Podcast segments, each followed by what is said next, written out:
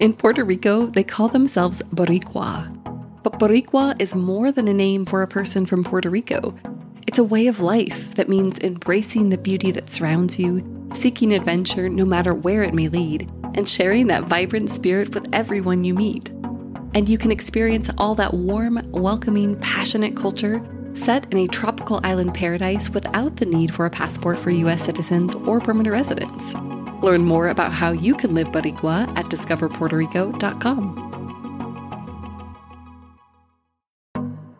In Puerto Rico, they call themselves Boricua. But Boricua is more than just a word to identify a person from Puerto Rico. It's a way of life that means embracing the beauty that surrounds you, seeking adventure, and sharing that vibrant spirit with everyone you meet. In Puerto Rico, you can experience a tropical paradise with world-class beaches. You can immerse yourself in the rich 500-year history of Old San Juan, where there are stunning forts, classic town plazas, and iconic monuments. You can indulge in a foodie paradise with renowned restaurants, seaside kiosks, and an innovative cocktail scene. And you can take in an abundance of natural wonders like El Yunque, the only tropical rainforest in the U.S. National Forest System, all without the need for a passport for U.S. citizens and permanent residents. Learn more about the warm culture of Puerto Rico and how you can live Boricua at DiscoverPuertoRico.com.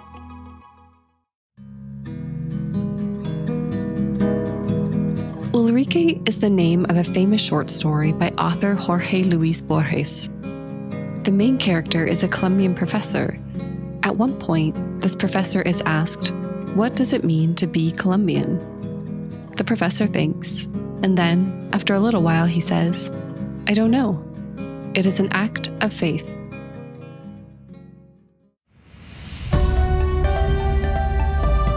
I'm Aislyn Greene, and this is Travel Tales by Afar. In every episode, we hear about a trip that changed someone's life. And in this season, we're actually sending people, writers, comedians, playwrights, out into the world to explore life's big questions. Given that pretty much everyone we know is traveling these days, it only makes sense, right? In fact, I am fresh off of a train trip through Eastern Canada, which was actually inspired by a Travel Tales episode from 2020. We'll link to it in our show notes. I ate bagels in Montreal, cycled through Quebec City, and toured Nova Scotia, delivered to each place by a train staffed by the loveliest of Canadians. But let's get back to what you heard at the top of the episode.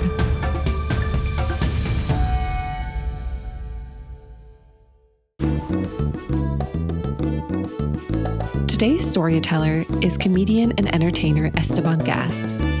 And the question of what it means to be Colombian is something that he has wrestled with over the years. See, Esteban grew up in the United States, but his extended family lives in Colombia. He's visited the country over the years, of course, but his relationship with the place and his family always felt a little distant and complicated. So, on his most recent trip this last spring, he decided to try and answer that question once and for all. It was, as you can imagine, a bit of a leap of faith.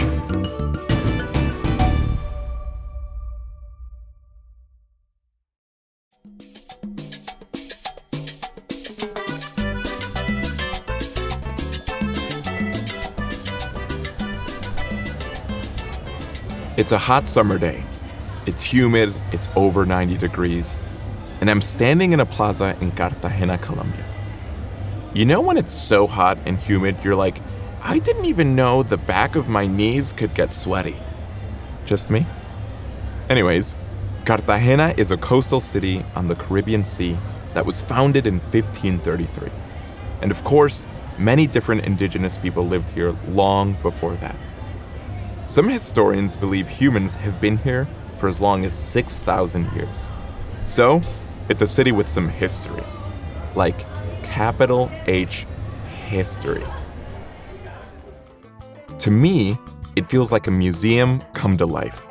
And as a fan of the Night at the Museum trilogy, that's right, there's 3 of those movies. Shout out Night at the Museum, fam! I love cities that feel like museums. Cartagena is very Spanish colonial in its architecture. It's a bigger city with almost 1 million in its metropolitan area. A giant wall envelops the whole downtown, the old city. There are fortresses everywhere. It's got these colonial homes with big doors and beautiful courtyards.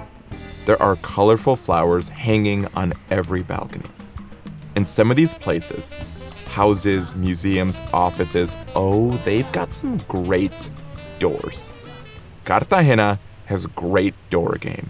Like, they are really showing off their doors. There are these giant wooden doors with artistic heavy metal clasps. Some of the clasps are shaped like iguanas. Some of the doors are so big that horses could walk into the homes. I'm going to be looking for some horse-sized doors for my next apartment. Streets are beautiful here. There are balconies on buildings, and in narrow streets, it almost feels like you could jump from one balcony to another. If you've ever been to New Orleans and thrown a beer to your neighbor on the balcony across the street, yeah, it's just like that. The city is so historic and beautiful that UNESCO designated Cartagena as a World Heritage Site. It's like UNESCO walked the blocks I'm walking and was like, yup, we gotta preserve this. Speaking of tourism, this isn't some quiet town where people speak in whispers to not wake the very, very old ghosts. People also come here to party. It's a coastal town, so Cartagena makes for a perfect vacation spot, and people all over the world come here. While I'm here, I heard all sorts of languages, not just the sing-song of Colombian Spanish that I'm used to. Ay, qué rico verte. As I walk around the city, I make my way to a plaza that feels familiar. It's the Plaza San Pedro Claver, or St. Peter Claver, for those who didn't take Spanish class. He's the patron saint of human rights. I learned this fact from a plaque near his sculpture in the plaza. It's really easy to learn about the city's history. Cartagena makes it convenient. There are plaques in every square that tell you all about the city's past and its culture. There are descriptions of buildings. They answer questions like, who lived here? What did they do for work? Their zodiac sign, their age of their first kiss. Okay, not all those questions, but they give you a lot of history and context that allows you to build a larger story of what this city means. Okay, so there's me, a Colombian-American dude standing in the plaza wondering how this city, how this country, fits into my story. This isn't my first time in this plaza. I've been to this exact plaza before, a bunch of times. I've come to this plaza as a sweaty and smelly 8-year-old. I remember it was really hot and there was no shade and I was begging my parents for ice cream. I've come to this plaza as a bored and apathetic 18-year-old. I remember rolling my eyes at my parents and wanting to go back to my iPod Nano until we got ice cream. And now, here I am again at 31, visiting for the first time without my parents, which means unlimited ice cream. And as I look around, the question I keep asking myself is, am I allowed to be here all by myself? Just speaking Spanish and exploring the city? Yes, I am allowed, but am I allowed?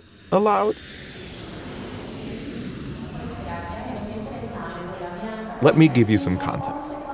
I've been coming to Colombia my whole life, but always with my mom and dad. My parents were born in Bogotá. It's a 45-minute flight from Cartagena, and immigrated to the U.S. in the mid-'80s so they could go to grad school. As my dad was working on his PhD, my parents had my brother and I, and we did a typical kids of immigrants schedule. Summers were in Colombia. We would spend time at my uncle and aunt's houses, and we would sometimes go to my tío Coque's house in Cartagena. I would get poked fun at for my Americanized Spanish, yo soy colombiano, I swear, and get called gringo. We would walk around Bogotá and walk around Cartagena, and we would eat in plazas, and the adults would sit at the table and drink and laugh, and I would try to climb the big bronze Botero sculpture. It's one of the only sculptures of a not religious person, so it felt less sacrilegious to climb. Then, I would return to the U.S. for the fall, winter, spring. We lived in Puerto Rico for a little bit, then outside Chicago for most of my childhood. Spanish was spoken at home and English everywhere else. We would Skype our extended family, and I would hear stories of my family and see pictures of them, but I didn't know them too well. Sometimes it was almost like my Colombian cousins were people I knew more through photos than real life. But mostly I try to live a stereotypical American life, whatever that means. I think that's the thing. I didn't know what it meant. So I was like, what's American? Let me do that. So I watched football and went to Super Bowl parties and ate hot dogs and was like, oh, I am totally crushing this American thing. Eventually, I got summer jobs back in the States or fought back against my parents enough, so I stopped going to Colombia every summer. I was like, why would I go to Colombia when I could stay here and eat hot dogs and wear jean shorts and be a normal American youth? My connection to Colombia sometimes felt like childhood nostalgia, like, remember when we all had Beanie Babies? Remember when I was really connected to Colombia? With this trip to Colombia, the one I'm on, in this plaza, I was going to Bogotá as well. Bogotá is where my cousin Camilo is, and Camilo rocks, and I love him. And I also wanted to ask him a few questions, specifically about my Colombianness. You've known me since I was a baby. Like, are there times that maybe you've been like, wow, he's doing this, or he's in it, or whatever that is? I think so, because, of course, when you were little, you were of course, for me, the American cousin, and you didn't speak as much Spanish, you're a few words, and, of course, you were very American for me.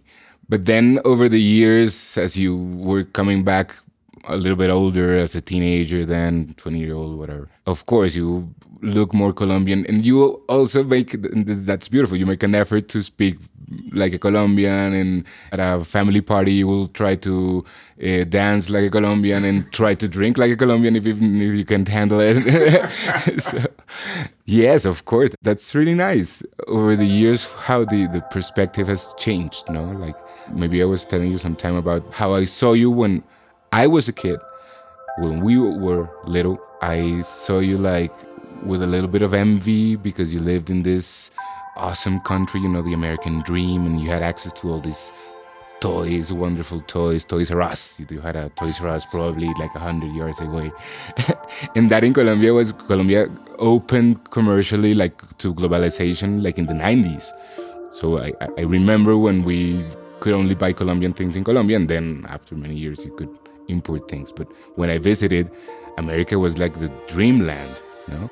But then a little later in my life, when I was like an adolescent, of course, a teenager, and I started going parties and, you know, enjoying more, like being a Colombian and getting into my culture, like growing up into my Colombian past, I think I felt for you because I thought you were missing out.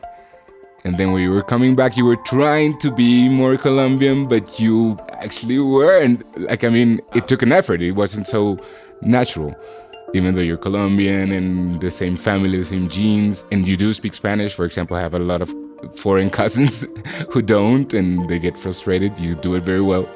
So yeah, that's how it's changed my perspective of you guys, your brother and you, but also how I saw you, like, evolving into a more Colombian American. That's my cousin Camilo. He's always been one of my heroes.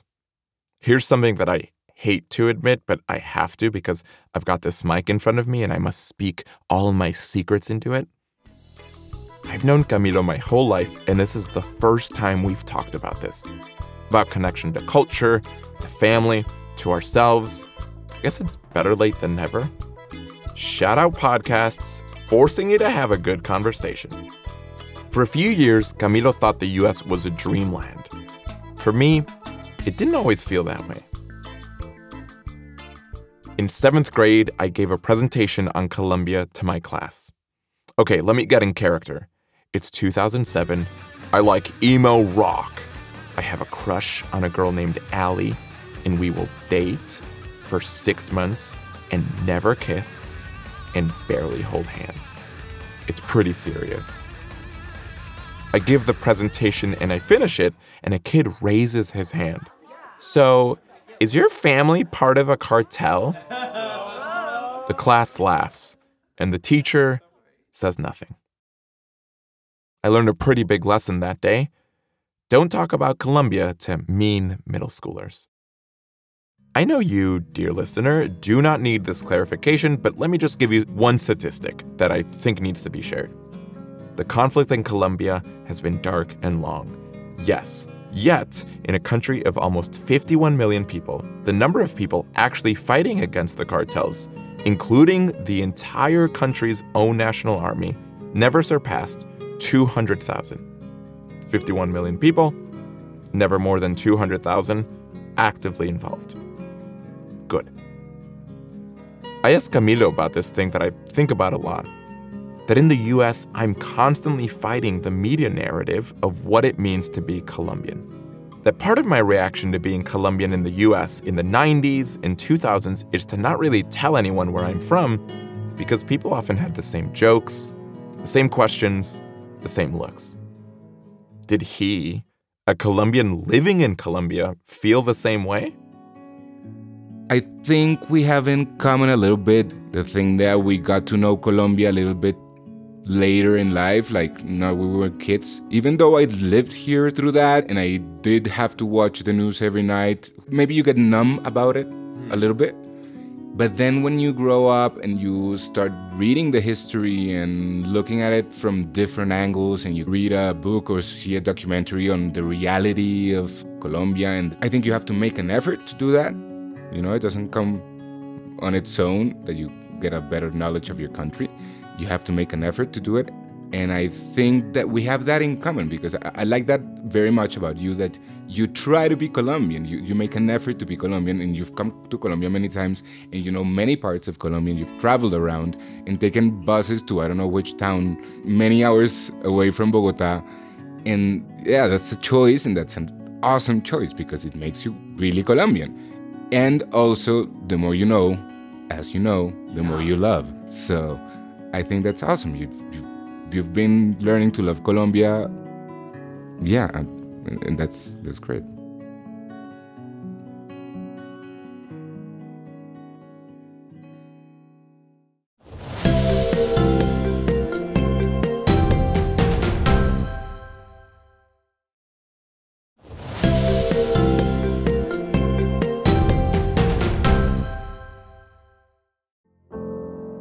My grandmother died in 2000.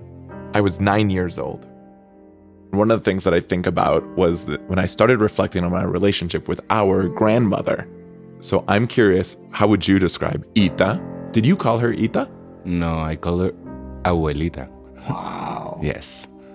Just normal word for grandma. Yeah. Yes, Abuelita was for us. It's funny because we didn't have like a loving nickname for her. Abuelita is just like the normal. Of course, it's little abuela, abuelita. When we got the news, my family and I bought a plane ticket and we flew the almost 8-hour flight from Chicago to Colombia.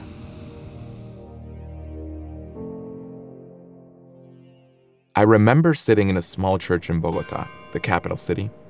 It's this stone church that has been there forever. You can see each individual stone that make up the walls. And these are big stones, like the smallest ones are the size of my head. It's just a few blocks from my Uncle Coque's house. It's also a few blocks from the daycare my Tia Mili and cousin Vina run. It's the type of church where the priest is like, "Hey kid, your ankle was hurting you, yeah? How's it feel? Hey, Mr. Haircut, looking good. How's your aunt? I know she was sick. I'm praying for her." The priest has these friendly exchanges with just about everyone. Not me. Of course, I'm the gringo cousin. We're at this church for my grandmother's funeral. This was the church that she went to. Her name is Isabel Cuides Camacho. I called her Ita, which is short for Abuelita. I guess Camilo just called her Abuela. After the service, my cousins and family all sit in a living room and drink whiskey and share stories of my grandmother. And I listen. I tried to think, but I really had no stories about her. I wasn't quite sure how I fit into her life. Was there anything she did that you thought, oh, that's where I get that from? Or that's where your dad gets that from? Like, did she do anything that you're like, oh, that's a Cubides? Yeah, probably, yeah. Let me think about it. I think she was very... her humor was a little bit black. Yeah. So, you know, that's like a trait, I think, of the family. But also she was like a socialite. Yeah. That's also, I think, a little bit of a trait we have. Like, she was... Nowadays, she would have been great for PR. No, she had a lot of friends, and she loved hanging out with friends and calling friends, and she knew everything and all the newest gossip. And yeah. But I think that social skills were, I think, we inherited that a little bit. So, yes, I remember sitting at my grandmother's funeral thinking, I don't really know what to say about her. I don't really know her too well. Then I thought about my mom, who was so close to her mother. They lived together until my mom got married, only to move 3,000 miles away from her in her 30s. 3,000 miles in those days is a lot. We're talking pre-FaceTime 3,000 miles. There are distances we choose and those we can't. My mom decided to live in the USA, a distance from Colombia that we can't control too much. However, she didn't want the locational distance to mean emotional distance. We did the novena, and we ate ajiaco and listened to Carlos Vives because we were already dealing with one distance, and my mom couldn't bear another. I think there's a lot of things that ground us, that pull our feet back to earth. It can be the recognition of my parents' sacrifices. Oh, I'm sad I don't fit in. My mom was far away from her mom for the last 15 years of her life. The humility to understand that someone's view of the country you're from is informed by what they know, often by the things they don't know. Or that if we look even a little bit, our ancestors show up every day in who we are. I was just telling Misha, my girlfriend, something I love about you is you haven't met a stranger. You know, like Camilo walks in and is like, ah, how are you? You know, like, mira, besi, hermano. And all these different things. Yeah. You go in and you're like, how are you really with every single person? Is that kind of her? It's like a quick social ability? No, I think she was really kind, and she worked many years for a foundation, like doing therapy, like physical therapy to little kids who were orphans from the police. You know, so she had this social fiber. My grandmother lives on, in my mom's creativity and charisma, in Uncle Coque's kindness, Uncle Juan Manuel's music, and Uncle Alvaro's mischievous humor. She was young, she went to live to Brussels to learn piano and whatnot. And at that time, it was 1920s or something, 30s. That was really weird for Colombia. My grandmother lives on in Camilo, someone who has had to accept himself, publicly state who he is in a Catholic and conservative country. Someone whose decision, in certain parts of Colombia, may be seen as really weird for Colombia. When he was 27, Camilo came out as gay. I asked him how he accepted a part of himself that society told him to reject. You know, I came out of the closet when I was 27. And up until that moment when I was 27, I lived in a bubble. I actually went to law school, and I was this terribly boring lawyer with a tie and suit all the time, and my hair was short. Now it's really long, thank God. Thank goddess. And I saw Colombia from a privileged position. So many things that were maybe screamed by a lot of communities in Colombia about inequality, about, you know, the hardships in Colombia, I was a little bit deaf to them, a little bit numb of the little thread that connects you to that society that you've always lived in, that you grew up in. they start like breaking and you don't feel as connected. So you gotta start looking for connections, of course. Yeah. And digging in your nature, in my case, or your culture, or your parents' culture, in your case. Of course, it gives you hope to belong again to a new, I know, group of people that can hug you and give you strength, and that's really nice. That's really powerful. Do you feel like you belong now in Colombian culture? I think I belong, yes, much more now than before. Totally. I was just part of a small group of people who thought everything in Colombia was okay, and you know, like, how is that so many people leave Colombia to go to America? We're doing okay here, is what I would think when I was little. I lived very comfortably here, so I didn't challenge, you know, the status quo. And yes, like ripping those threads that connected me to the bubble, and being able to search for Colombianness in all of its, you know, diversity. Colombia is absolutely diverse. It's incredible. And so we have all this wealth in diversity that it's many times just looked over. But if you look at it, of course, you feel more Colombian, more connected, belonging more to the country as a whole, not just the tiny elite in Bogotá, you know. Turns out we all struggle with belonging. And the process of belonging is difficult and forward and backwards, but it can also be as simple as recontextualizing the connections we have. When I look back on moments where I felt distance, where I felt isolated, where I felt alone, I realized that in almost every situation, I was connected all along. Connected to people going through similar things, connected to ancestors who walk alongside me and whose fingerprints are on everything that I do. Connected by accidentally visiting San Pedro de Claver's plaza, a place I'd been to so many times before. We're all on a journey to better accept who we are and where we come from. And sometimes a literal journey helps, like a walk, car, or plane journey. This trip to Colombia actually happened because I went to a Colombian friend's wedding. Not a family friend, a real Colombian friend I made as an adult. This is a big deal, people. My friends Isaac and Cami got married, and I hosted their wedding in Spanish and English, and I only made like a few Spanish mistakes. Congratulations to the newlyweds. This trip was really big for me. I visited my extended family. That's people like Camilo, who you've been hearing from, and my uncles and aunts I've mentioned. It's also one of the first visits I've made without my mom and dad. This was my first meaningful trip to Colombia I've made with no family at all. Just my girlfriend and I exploring the city and finding out what this city means to us. I know, it's a little silly, and I feel like a literal little kid. Okay, I'm 31, and it's the first time going to the country I'm from without my parents.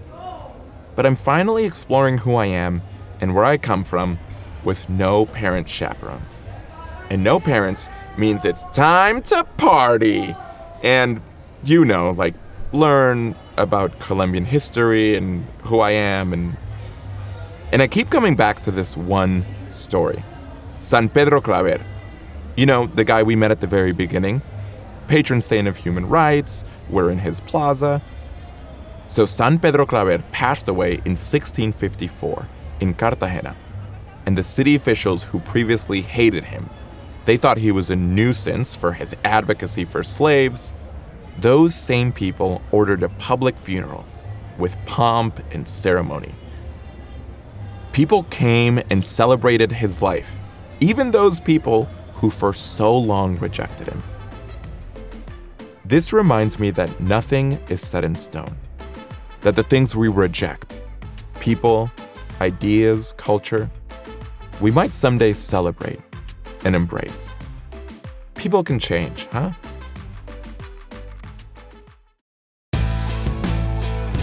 If you want to hear more from Esteban, you can find him on his website, estebangast.com, or on social media at @RealEstebanGast. We'll share links in our show notes.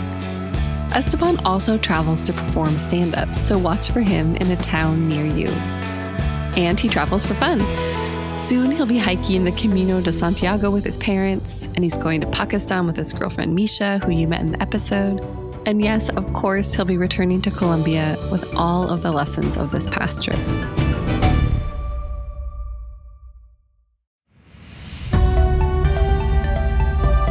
Ready for more travel stories? Visit us online at afar.com/travel tales, and be sure to follow us on Instagram and Twitter. We're at Afar Media. If you enjoyed today's adventure, we hope you'll come back in 2 weeks for more great stories. Subscribing makes this easy. You can find us on Apple Podcasts, Spotify, or your favorite podcast platform. And be sure to rate and review us. It helps other travelers find the show. This has been Travel Tales, a production of Afar Media and Boom Integrated. Our podcast is produced by Aislyn Greene, Adrian Glover, and Robin Lai. Post-production was by John Marshall Media staff Jen Grossman and Clint Rhodes. Music composition by Alan Crusha. And a special thanks to Irene Wang and Angela Johnston. I'm Aislyn Greene, your traveling as much as I possibly can host. I am so happy to be on the road again. As we explore the world this year, remember that travel begins the moment we walk out our front door. Everyone has a travel tale. What's yours?